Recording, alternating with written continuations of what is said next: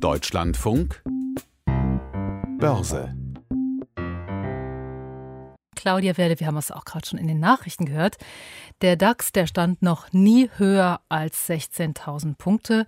Heute war die Premiere. War das nur ein kurzer Ausflug oder bleibt er da? Also sagen wir es mal so, er bleibt über 16.000 äh, Punkten, 16.007 Punkte, so der aktuelle Stand. Der ist heute aber schon bis auf 16.030 Punkte nach oben gegangen.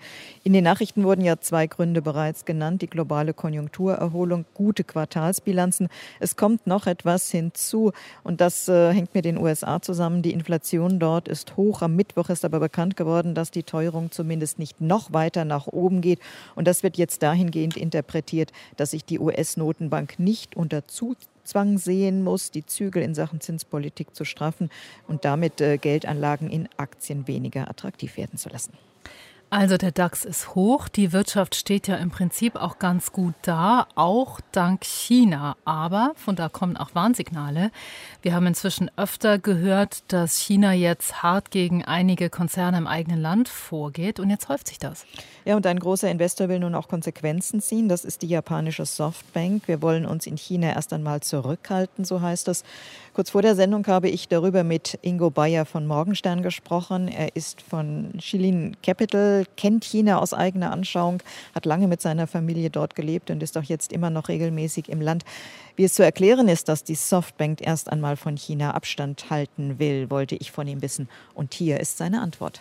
Der Gründer von Softbank, der Mr. Son, äh, sagt ja, dass er zunächst abwarten möchte, welche Sektoren wie stark reguliert werden. Und vor dem Hintergrund des Staubs, der gerade aufgewirbelt wird, sagt er, ich möchte das beobachten. Aber mittel- und langfristig sieht er natürlich, dass sich China weiter zur Weltführerschaft entwickelt. Was derzeit in China passiert, ist zumindest mit einer westeuropäischen Brille betrachtet schwer zu verstehen. Wir sehen eine boomende Wirtschaft. Wir sehen Unternehmen, die auf dem internationalen Markt immer präsenter werden. Wir sehen aber auch, dass die staatlichen Eingriffe immer restriktiver werden. Wie passt das zusammen? Die Wirtschaft boomt wirklich. Wir sind alle überzeugt, China wird circa 2028 die führende Weltwirtschaft der Welt werden. Die Covid-Krise hat dieses eher beschleunigt. Nun, die Chinesen schauen sich natürlich über den großen Teich die Amerikaner an, äh, die heute nur noch schwer umgehen können mit solchen Unternehmen wie Amazon, Alphabet, Google, Unternehmen, die sich losgelöst haben vom Staat, irrsinnige Datenmengen sammeln, diese Datenmengen ausnutzen, weltweit kaum Steuern zahlen, nicht mehr im Zugriff sind. Und China, die schon ein Land sind, was sehr viel stärker in Kontrollen lebt, sagt, dazu wollen wir es nicht kommen lassen. Wie weit sind denn die Chinesen auf dem technologischen Bereich? Haben sie die USA, Westeuropa eingeholt? Also wir sehen da drei Phasen. Die erste Phase war die Werkbank, verlängerte Werkbank, dann kam das Kopieren, dann kam der Aufbau des technologischen Mittelsegmentes, Massensegmente zu halbem Preis, aber guten Technologien.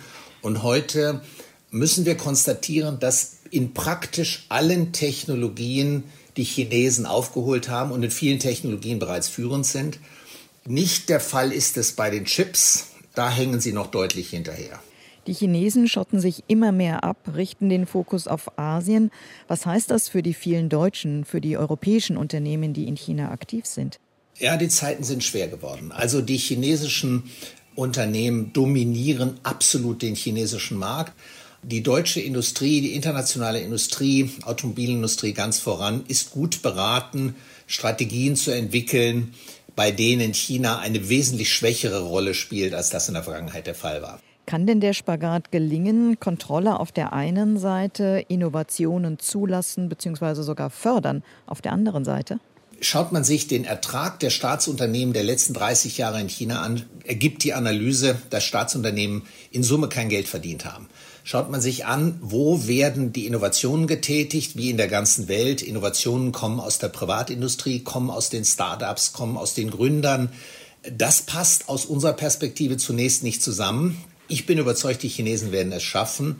Aber dies ist ein Weg, den es bislang in der Geschichte der Welt noch nicht gegeben hat. Und es wird äh, hochspannend, wie die Chinesen dieses Spagat bewältigen werden. Wie wird die Welt in 10, in 15, 20 Jahren aussehen? Wir haben zwei Hemisphären. Es gibt eine chinesische Hemisphäre und eine amerikanische Hemisphäre. Technologisch wird es zwei Standards geben. Und äh, die Welt wird zweigeteilt sein und die Investoren müssen für sich selber abwägen, zu welchem Anteil gewichte ich das sehr starke chinesische Hemisphäre gegenüber der westlichen Hemisphäre. Die Europäer, die großen Verlierer? Ja, die Europäer haben sich natürlich sehr stark selber zerlegt, weil wir viel zu stark Land gegen Land agieren. Wir würden wirklich so gut dran tun, Europa wieder stärker zu ein, um als Kraft gegenüber China aufzutreten und uns auch im besten Fall mit den Amerikanern einen Schulterschluss machen. Chinesen reagieren sehr stark auf Macht und Kraft. Und wenn wir, wie doch in Europa heute der Fall ist, so wenig entgegensetzen, nehmen uns die Chinesen auch langfristig nicht, nicht, nicht ernst. Das sagt Ingo Bayer von Morgenstern. Keine erfreuliche Perspektive. Gehen wir zurück nach Deutschland. Adidas wird Reebok endlich los. Das wissen wir seit gestern Abend. Da müsste die Aktie eigentlich deutlich im Plus sein. Sie ist steigt um zweieinhalb Prozent. Ja, lange war das anvisiert. Immer wieder ist das fehlgeschlagen. Adidas hatte Reebok vor 15 Jahren gekauft, wollte expandieren, wollte neue Kunden auf dem so wichtigen amerikanischen Markt gewinnen. Aber diese Rechnung ist nie so richtig aufgegangen. Welche Aktien waren denn heute sonst noch spannend? Ein Unternehmen greife ich heraus, Zooplus. Da gibt es ein regelrechtes Kursfeuerwerk. Die Aktien mehr als 40 Prozent im Plus. Zooplus, ein Online-Unternehmen, das sich auf den Verkauf von Tierfutter und Heimtierbedarf spezialisiert hat. Es gibt eine Übernahmeofferte und das lässt Anleger so euphorisch werden. Und wie steht der Euro? Der kostet 1,1756 Dollar. Die Umlaufrendite unverändert bei minus 0,51 Prozent. Und die Feinunze Gold, die wird äh, zu Mittag jetzt mit 1759,34 Dollar gehandelt.